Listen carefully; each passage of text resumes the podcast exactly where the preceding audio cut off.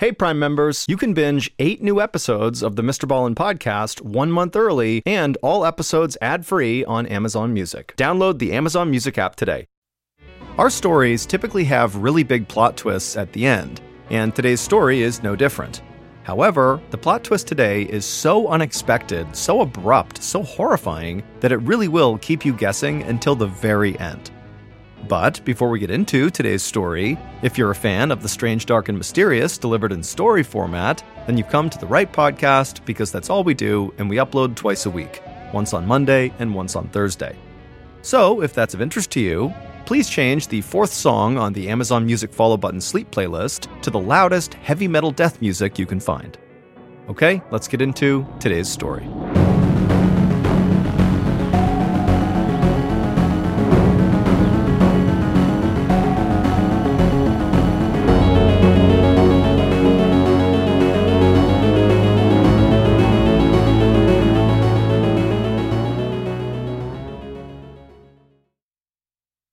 Audible lets you enjoy all your audio entertainment in one app.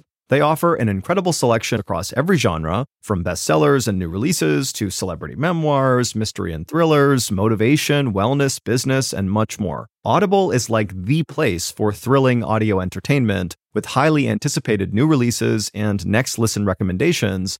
I personally am a huge fan of the Jack Reacher action series by author Lee Child. It's about this huge dude named Jack Reacher who basically just goes around the country destroying very deserving bad guys. And my favorite is called The Killing Floor, which also happens to be the very first Jack Reacher novel.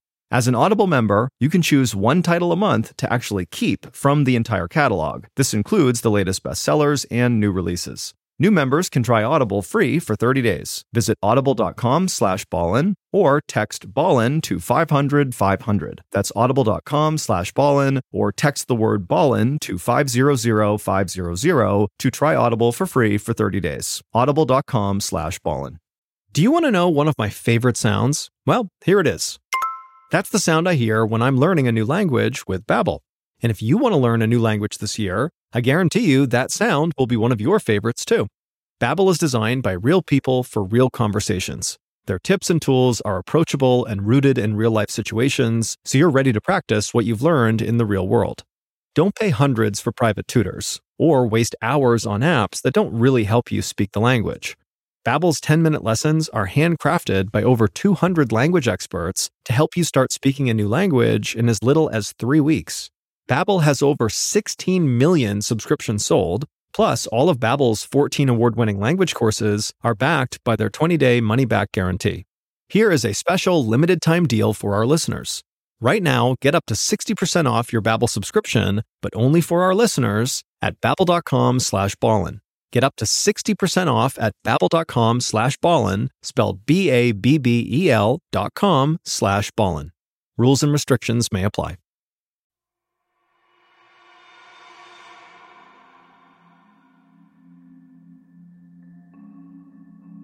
In the late summer of 1930, Raphael Pansardi and his wife Leonarda Cianciulli moved with their four young kids to a little town in northern Italy called Correggio.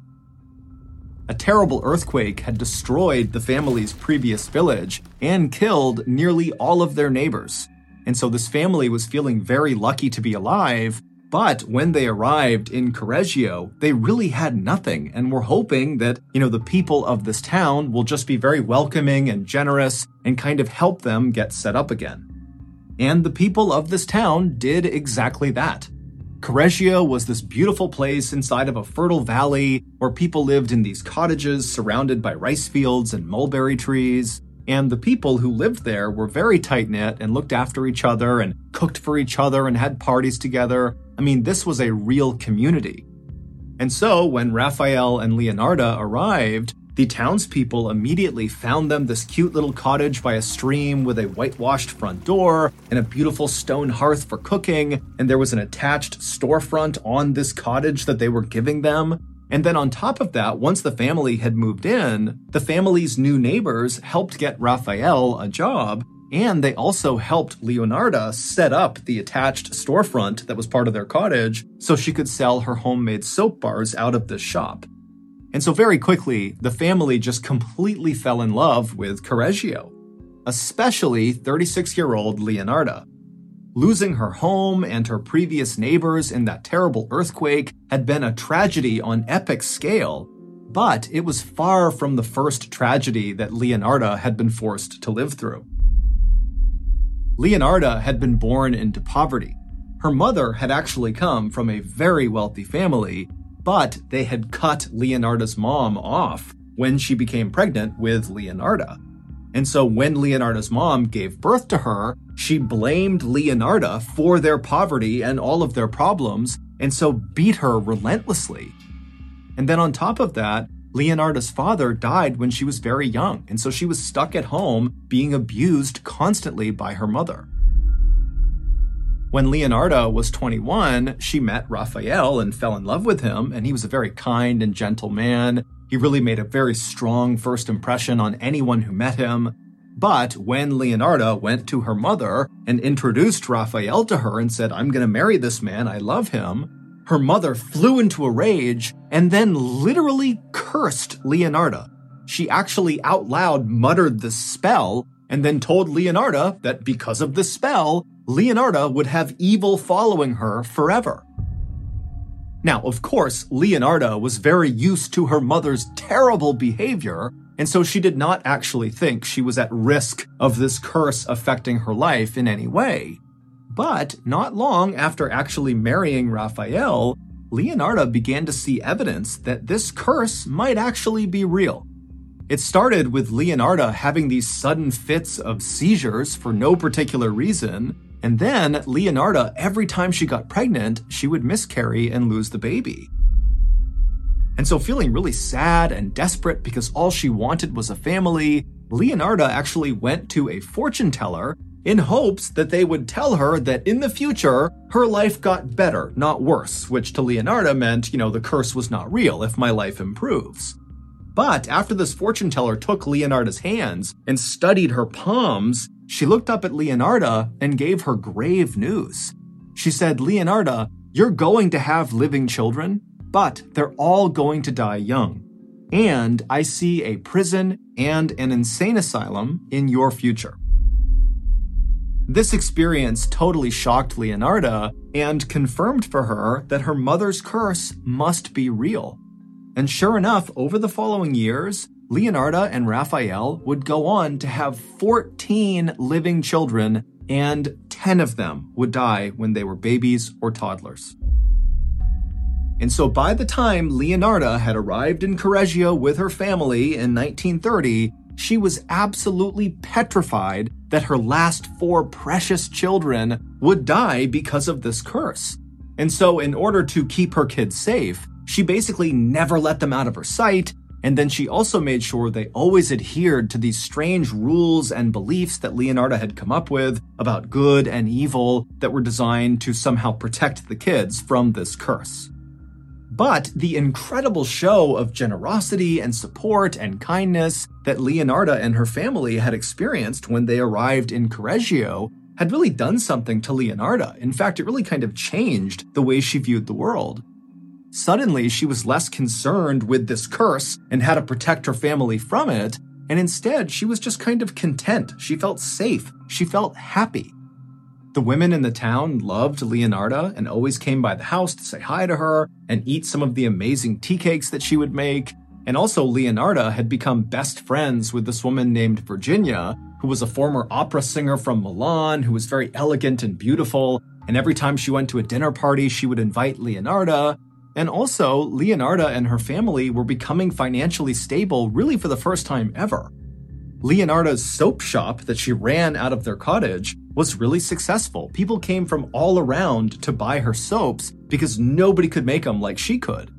And Raphael's job as a clerk was very steady, and he too was becoming well respected in town.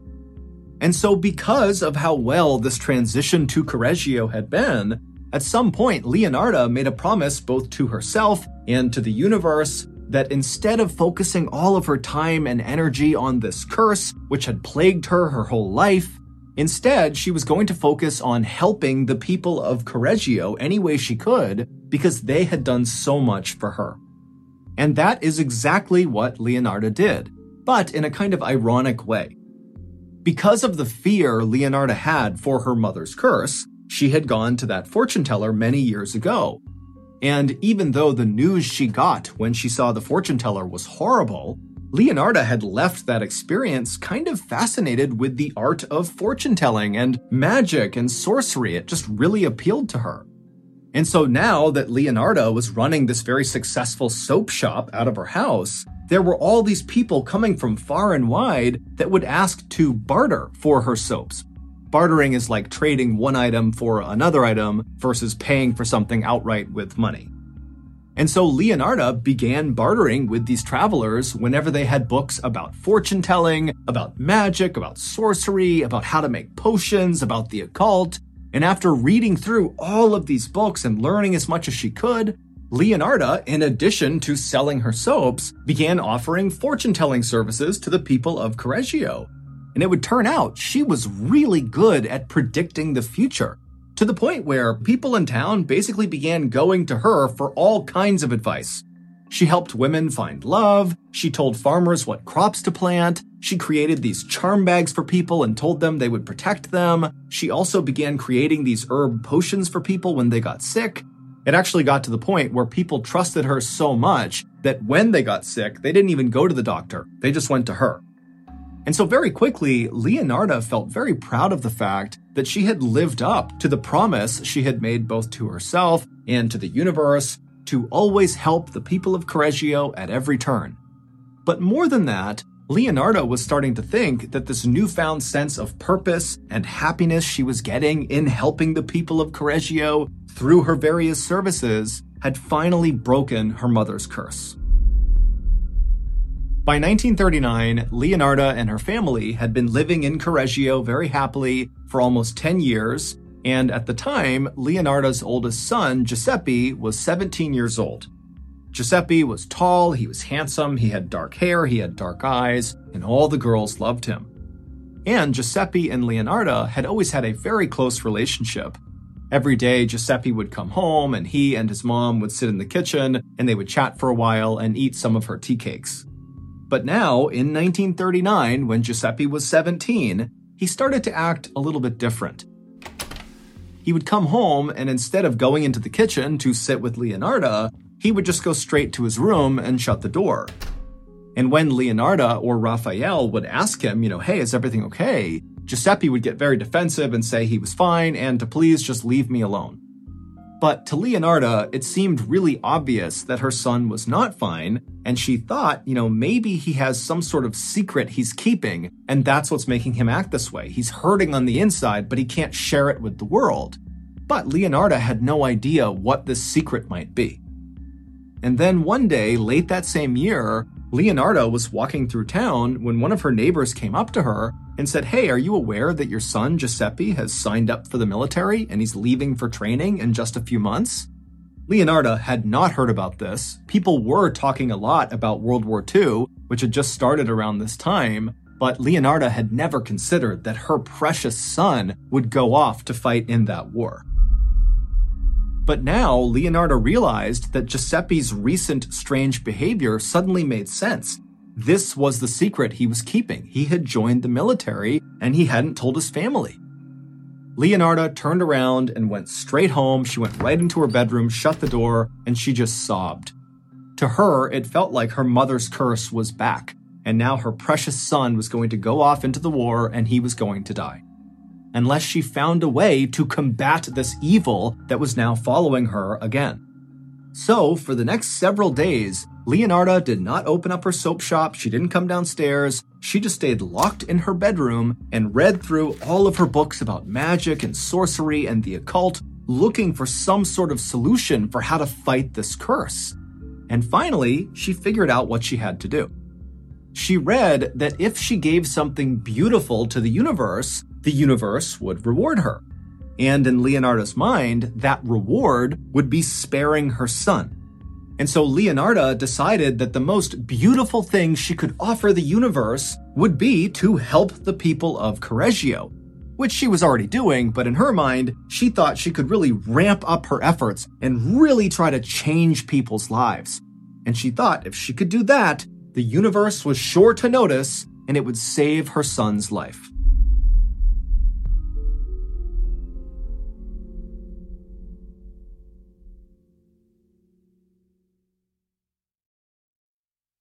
Mr. Ballen Collection is sponsored by BetterHelp. I am very grateful for my life. You know, I married my college sweetheart. We've been together 13 years. We have three kids together. I love my job. You know, my life is pretty good. But what I've learned about mental health is that it doesn't matter what you have, it matters how you feel. And even though on paper I feel like my life is perfect, the reality is I deal with bouts of anxiety and depression all the time, even when there's no outward sign that I'm dealing with those things. But luckily, I do see a therapist, and that's the reason I'm able to get out of those ruts. You know, in the past, if I had not been seeing a therapist, when I would spiral, I would just keep it all in. But the therapist allows you to get it out, and that's what allows you to heal and move on. So, if you're thinking of giving therapy a shot, consider BetterHelp. It is a highly reviewed online therapy platform, which means you can get the help you need right from the comfort of your own home. All you have to do is fill out a brief questionnaire online, and then you'll get matched with a licensed therapist, usually within 48 hours. And it's free to switch therapists at any time. So if you're struggling, get it off your chest with BetterHelp. Visit betterhelp.com slash MrBallenPod today to get 10% off your first month. That's betterhelp, H-E-L-P dot com slash MrBallenPod. That's not just the sound of that first sip of Morning Joe. It's the sound of someone shopping for a car on Carvana from the comfort of home. That's a good blend. It's time to take it easy, like answering some easy questions to get pre-qualified for a car in minutes. Talk about starting the morning right. Just like customizing your terms so your car fits your budget. Mm-mm-mm. Visit Carvana.com or download the app to experience car shopping the way it should be. Convenient, comfortable. Ah.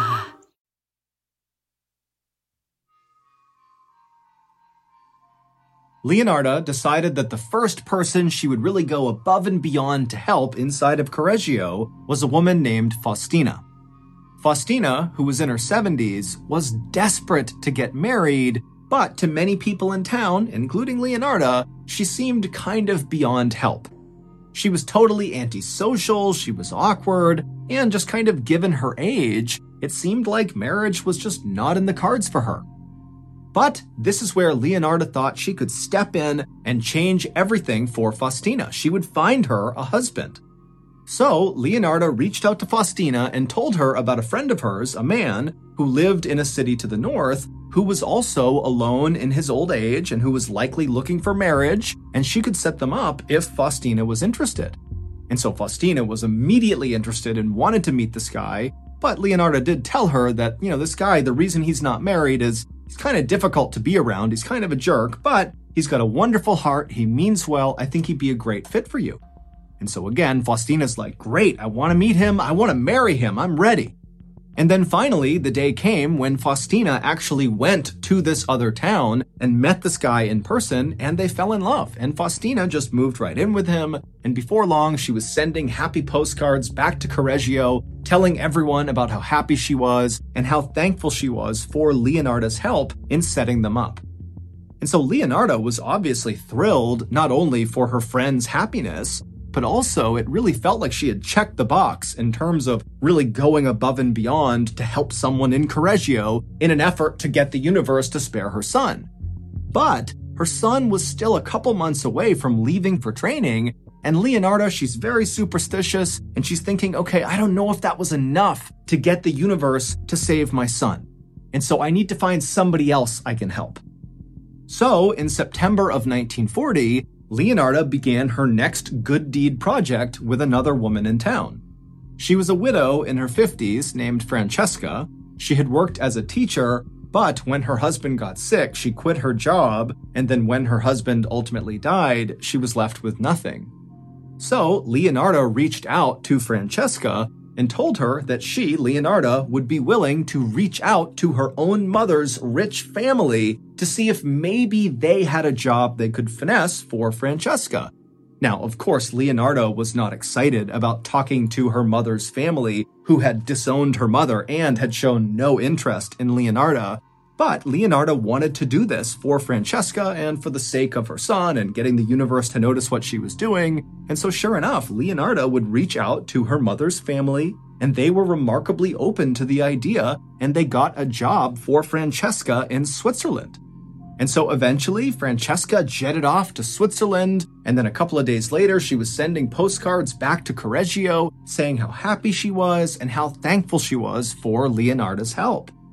And so again, Leonarda was so happy about this outcome, both because she cared about Francesca and also because this was yet another kind of check in the box of her good deeds that the universe was going to notice that in turn would save her son.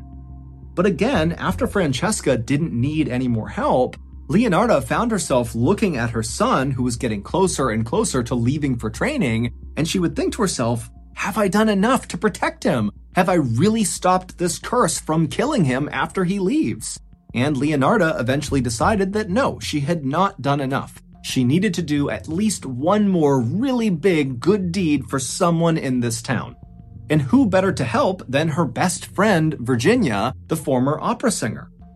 Leonarda knew from all her talks with Virginia that Virginia really missed living in the big city and going to the opera house. And so Leonarda reached out to Virginia and said, you know what? I can reach out to my mother's rich family and maybe they can find a job for you in a big city if you're interested. And so Virginia was like, wow, yes, I would love that. That's an amazing opportunity. And so Leonarda again would contact her mother's rich family, and again they came through, finding this job as a social planner for this very rich guy in Florence, Italy, who often funded plays and operas. And so this job was perfect for Virginia. When Leonarda told Virginia about this opportunity, Virginia cried tears of joy. After packing up all of her things, Virginia made a stop at Leonarda's house to say goodbye and thank you, and the two women would hug and laugh and cry, they would drink wine together, and then finally, when it was time for Virginia to go, even though Leonarda was very sad, she was also quite happy because finally she felt like this good deed was enough to get the universe to spare her son.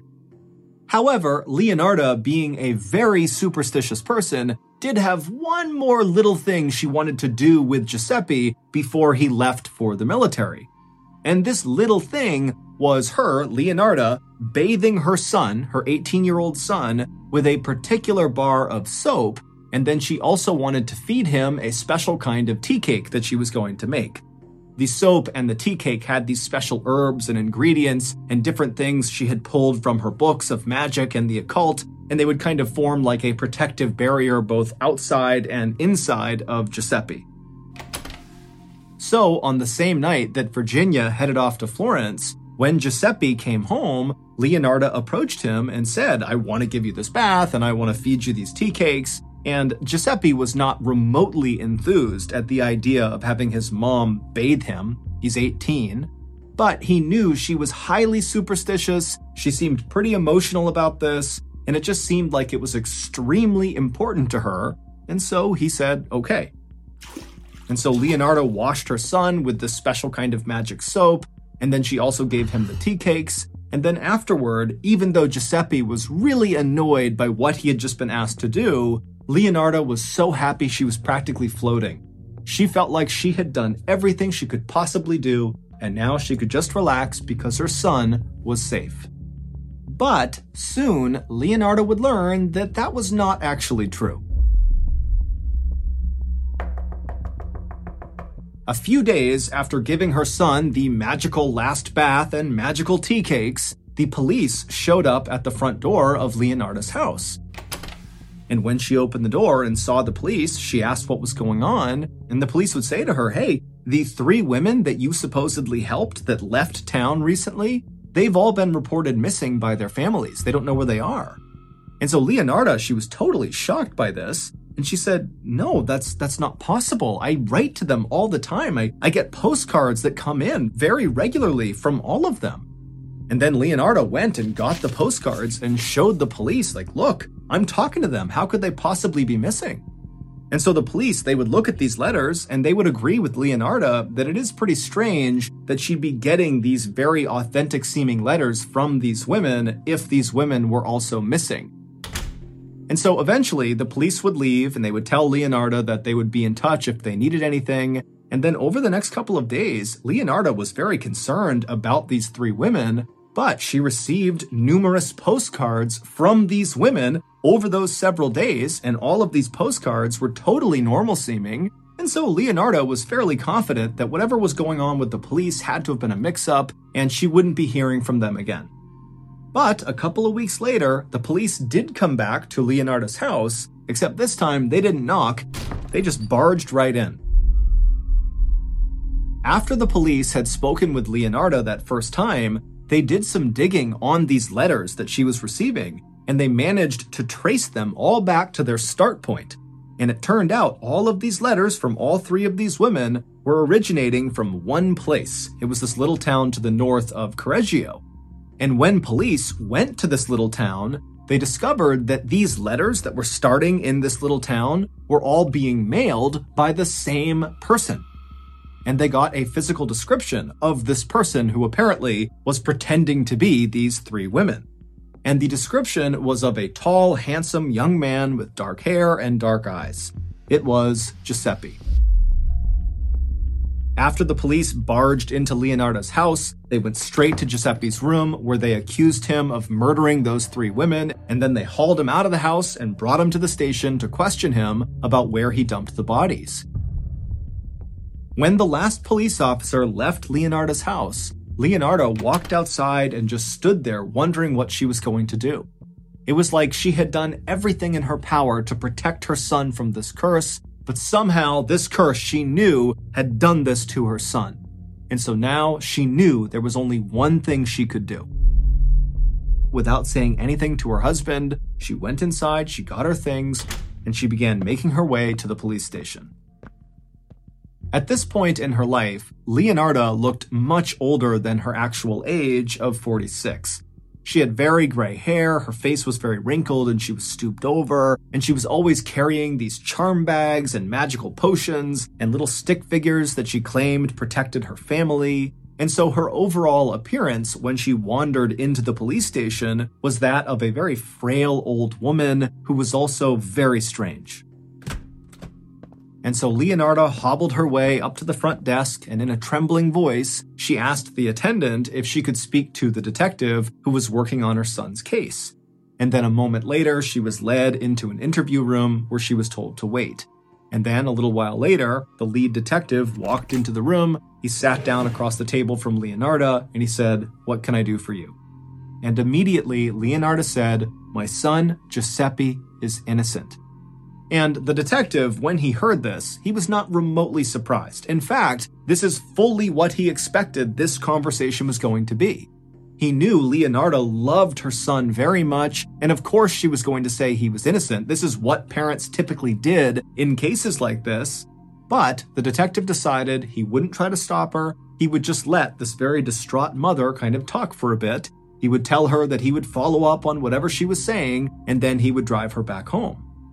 But this detective was not expecting the things that would come out of Leonarda's mouth over the next couple of hours. In fact, her story about why Giuseppe was innocent was so shocking and so bizarre that the detective outright said, I don't believe you. I don't believe this. This can't be true. And then other officers were called in to listen to her story to see if they believed it. And they too said, This doesn't seem real. But the police would follow up on the details she gave, and it all checked out.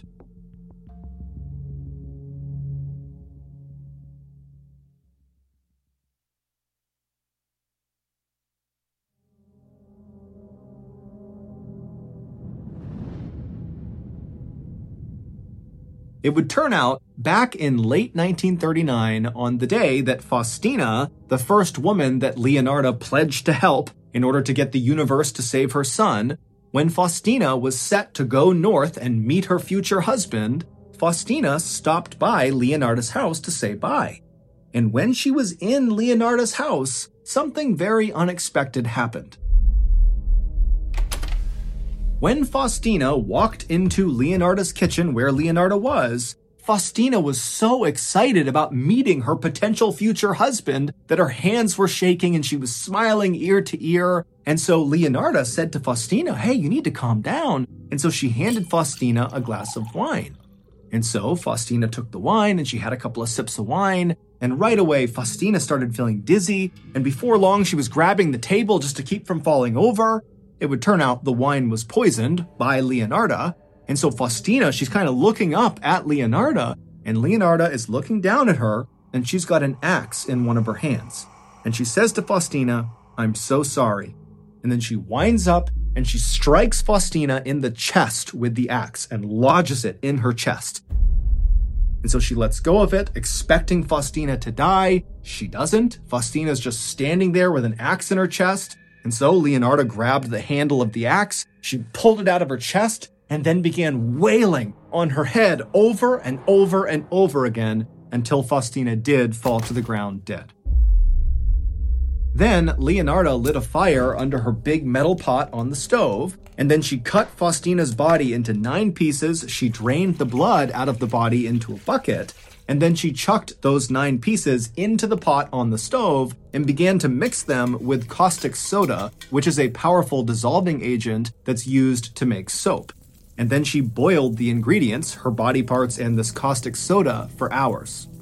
Faustina's body slowly turned into this horrible black mush inside of this pot, and Leonarda was watching this the whole time, and she just had a look of total disappointment as this was happening. And then at some point, she just took the pot off the stove and dumped the ingredients, Faustina's body, down the septic tank. And then Leonarda waited for Faustina's blood that she had dumped out to coagulate, which means it became semi solid. And then she heated it up in the oven and then ground it into flour and she would use that flour to make tea cakes, which she fed to her friends the next day, as well as her son, Giuseppe. Leonarda also asked her son to mail some letters for her from the little town to the north where Faustina had supposedly gone. These letters, of course, were written by Leonarda pretending to be Faustina to give the impression that she was still alive and well. And Giuseppe, when he was told to go mail these letters, didn't think anything of it. He was used to doing errands for his mom. Even though Leonarda basically got away with killing Faustina, her plan for Faustina had not really gone the way Leonarda had hoped. When she boiled Faustina's chopped up body parts and this caustic soda, they didn't really mix the way she wanted them to. Leonarda was convinced that the reason for this is because Faustina was too skinny, and so there wasn't enough fat on her body for the mix to be perfect. So, Leonarda had come up with another elaborate story, this time for another woman, Francesca, about that job in Switzerland she got through her mother's rich family. Of course, none of that was true, and when Francesca came by Leonarda's house to say goodbye to her, she was offered a glass of poisoned wine, and after she sipped from it, she became dizzy, and then Leonarda showed up with an axe and hacked Francesca to death. But again, when the body parts and the caustic soda were in the pot on the stove boiling together, they were still not coming together the way Leonarda wanted. And so again, Leonarda, with a look of disgust, just dumped the pot down the septic tank and wound up making tea cakes from Francesca's blood. Then the next day, she fed those tea cakes to her friends, as well as Giuseppe, and she also asked Giuseppe to send a few more letters from up north. These letters were, of course, from Francesca. Still feeling totally unsatisfied with how the last two killings had gone, Leonarda moved on to her third target, her best friend, Virginia. And this time, when Virginia came by Leonarda's house to say goodbye, everything went to plan. Leonarda was able to poison Virginia, she killed her with the axe, she chopped her up, she put her in the pot, and this time, the nine chunks of her body mixed beautifully with the caustic soda. And so, after adding a few fine perfumes into the pot, Leonarda was finally able to create the thing that she had not been able to create with the other two women's bodies. And that was a beautiful, rich, creamy bar of soap. She also, again, made tea cakes from Virginia's blood. That night, when Giuseppe came home, Leonarda demanded that she be allowed to bathe him with her magic soap i.e., the soap made from Virginia's body. And so she did that. She scrubbed him with Virginia's body soap. And then while she was doing that, she fed him the tea cakes that were made from Virginia's blood. It would turn out Leonarda did in fact believe that in order to save her son from this curse, she would need to give something beautiful to the universe. And at first, she really had believed that the way to do that was by helping the people of Correggio above and beyond anything she had ever done before. But at some point during her interactions with Faustina, the first woman, Leonarda had decided that, you know what, that wasn't enough. She really needed to make sure that her son was going to be safe. And so the only way really that Leonarda could guarantee her son would be safe would be if she actually took a life and gave that back to the universe. That would save her son. The reason Leonarda wound up taking three lives and not just one life is because she also decided that as an extra protective measure, she wanted to make sure that she actually bathed her son, literally, in the body parts and kind of essence of the life she had taken. And so that's where the idea of the soap came in. However, the first two women, their body parts didn't mix right, and so she couldn't turn them into soap. But then Virginia came along and her body did mix with the caustic soda. And so Leonarda was able to make her soap. She was able to bathe her son with Virginia's body and feed him Virginia's blood. And so in Leonarda's mind, she had done everything she could to protect her son at that point. Leonarda would ultimately be sentenced to 30 years in prison, as well as three years in an insane asylum, just as the fortune teller had predicted. Leonarda died in 1970 when she was 76 years old. As for her family, they fled Correggio, and three of her children changed their names and vanished.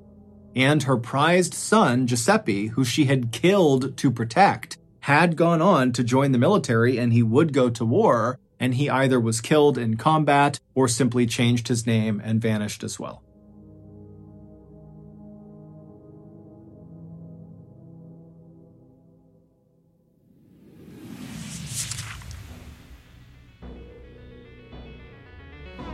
Thank you for listening to the Mr. Ballen podcast. If you enjoyed today's story and you're looking for more strange, dark, and mysterious content, be sure to check out all of the Ballen Studios podcasts. We have this one, the main show, and we also have Mr. Ballen's Medical Mysteries, we have Bedtime Stories, and we have Runful. You can find all of these podcasts simply by searching for Ballen Studios wherever you listen to your podcasts. Also, there are hundreds more stories like the one you heard today that are in video format on our YouTube channel, and that channel is just called Mr. Ballen. So that's going to do it. I really appreciate your support. Until next time, see ya.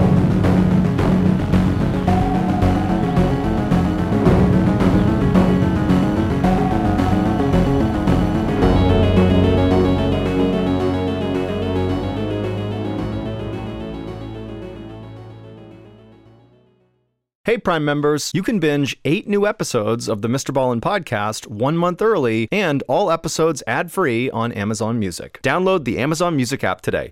And before you go, please tell us about yourself by completing a short survey at wondery.com/survey.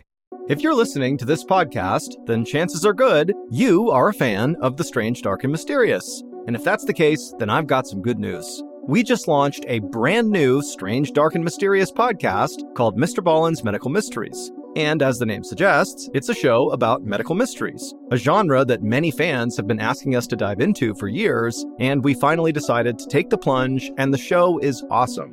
In this free weekly show, we explore bizarre, unheard of diseases, strange medical mishaps, unexplainable deaths, and everything in between. Each story is totally true and totally terrifying. Go follow Mr. Ballen's Medical Mysteries wherever you get your podcasts, and if you're a Prime member, you can listen early and ad free on Amazon Music.